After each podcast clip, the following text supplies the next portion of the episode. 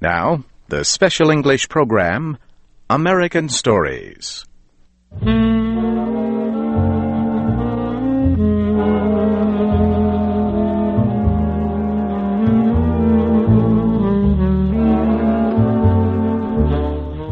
Our story today is called Rappaccini's Daughter. It was written by Nathaniel Hawthorne. We will tell the story in two parts. Here is Kay Gallant with the first part of our story.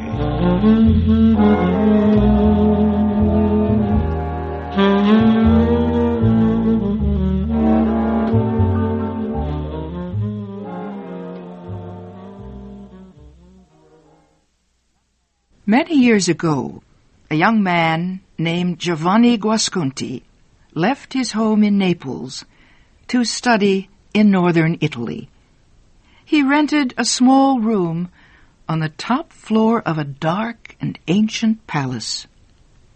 Long ago, the building had belonged to a noble family.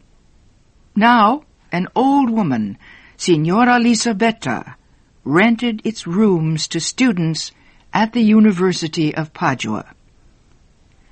Giovanni's room had a small window. From it, he could see a large garden that had many plants and flowers. Does the garden belong to you?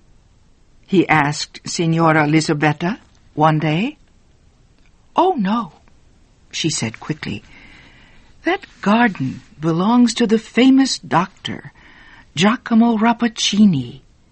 People say he uses those plants to make strange kinds of medicine. He lives in that small brown house in the garden with his daughter Beatrice. Giovanni often sat by his window to look at the garden. He had never seen so many different kinds of plants.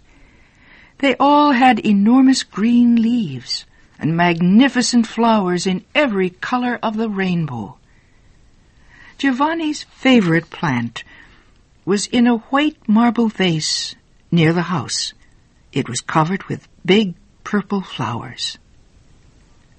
One day, while Giovanni was looking out his window, he saw an old man in a black cape walking in the garden.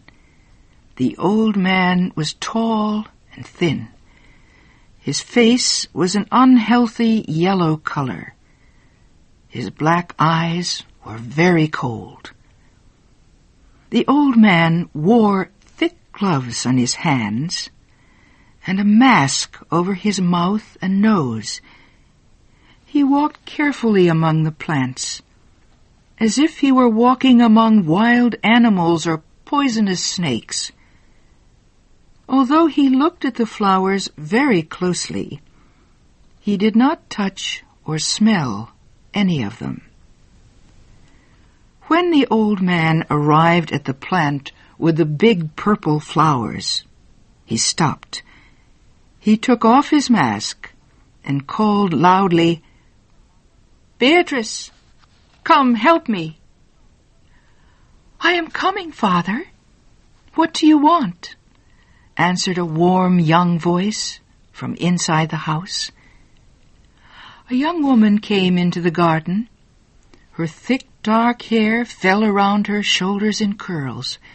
Her cheeks were pink, and her eyes were large and black. She seemed full of life, health, and energy as she walked among the plants. Giovanni thought she was as beautiful as the purple flowers in the marble vase. The old man said something to her. She nodded her head as she touched and smelled the flowers that her father had been so careful to avoid.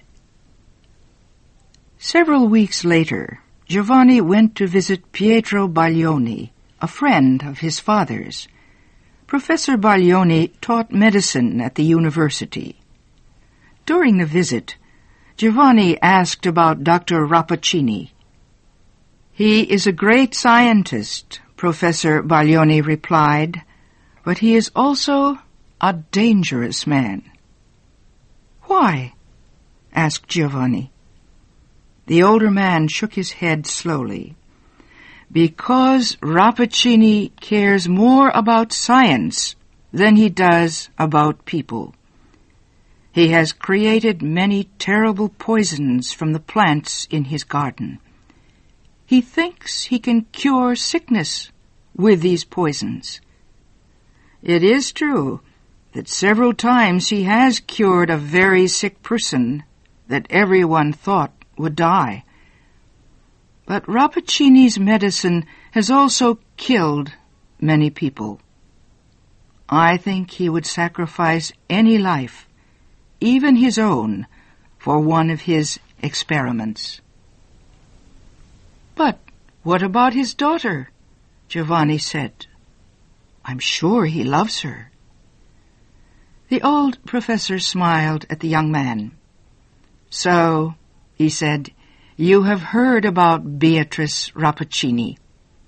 People say she is very beautiful. But few men in Padua have ever seen her. She never leaves her father's garden. Giovanni left Professor Baglioni's house as the sun was setting. On his way home, he stopped at a flower shop where he bought some fresh flowers. He returned to his room and sat by the window. Very little sunlight was left. The garden was quiet. The purple flowers on Giovanni's favorite plant seemed to glow in the evening's fading light. Then someone came out of the doorway of the little brown house. It was Beatrice. She entered the garden and walked among the plants. She bent to touch the leaves of a plant or to smell a flower. Rappaccini's daughter seemed to grow more beautiful with each step. When she reached the purple plant, she buried her face in its flowers. Giovanni heard her say, Give me your breath, my sister. The ordinary air makes me weak. And give me one of your beautiful flowers. Beatrice gently broke off one of the largest flowers. As she lifted it to put it in her dark hair, a few drops of liquid from the flower fell to the ground. One of the drops landed on the head of a tiny lizard crawling near the feet of Beatrice. For a moment, the small animal twisted violently. Then it moved no more. Beatrice did not seem surprised.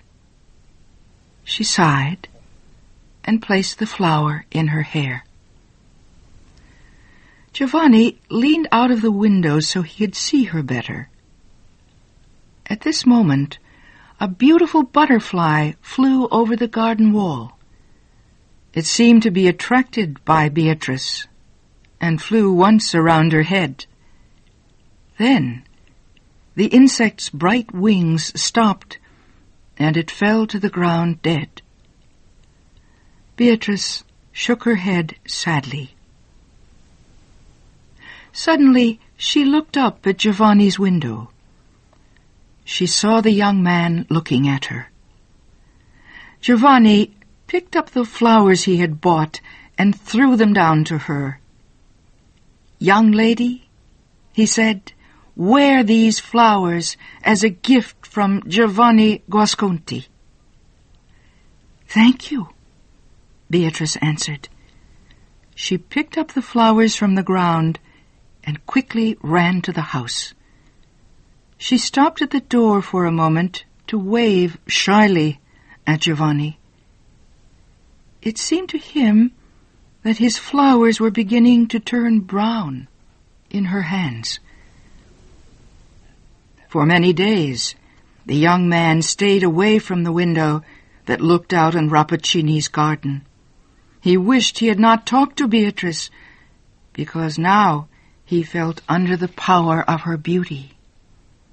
He was a little afraid of her, too. He could not forget how the little lizard and the butterfly had died. One day, while he was returning home from his classes, he met Professor Baglioni on the street. Well, Giovanni, the old man said, have you forgotten me? Then he looked closely at the young man. What is wrong, my friend? Your appearance has changed since the last time we met. It was true. Giovanni had become very thin. His face was white, and his eyes seemed to burn with fever. As they stood talking, a man dressed in a long black cape came down the street. He moved slowly, like a person in poor health. His face was yellow, but his eyes were sharp and black. It was the man Giovanni had seen in the garden.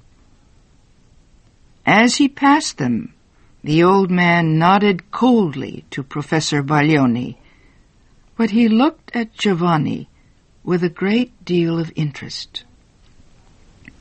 It's Dr. Rappaccini, Professor Baglioni whispered after the old man had passed them. Has he ever seen your face before? Giovanni shook his head. No, he answered. I don't think so. Professor Baglioni looked worried. I think he has seen you before. I know that cold look of his. He looks the same way when he examines an animal he has killed in one of his experiments. Giovanni, I will bet my life on it. You are the subject of one of Rappaccini's experiments. Giovanni stepped away from the old man. You are joking, he said. No, I'm serious. The professor took Giovanni's arm. Be careful, my young friend. You are in great danger. Giovanni pulled his arm away. I must be going, he said. Good night. As Giovanni hurried to his room, he felt confused and a little frightened. Signora Lisabetta was waiting for him outside his door. She knew he was interested in Beatrice. I have good news for you, she said. I know where there is a secret entrance into Rappaccini's garden. Giovanni could not believe his ears. Where is it? he asked. Show me the way.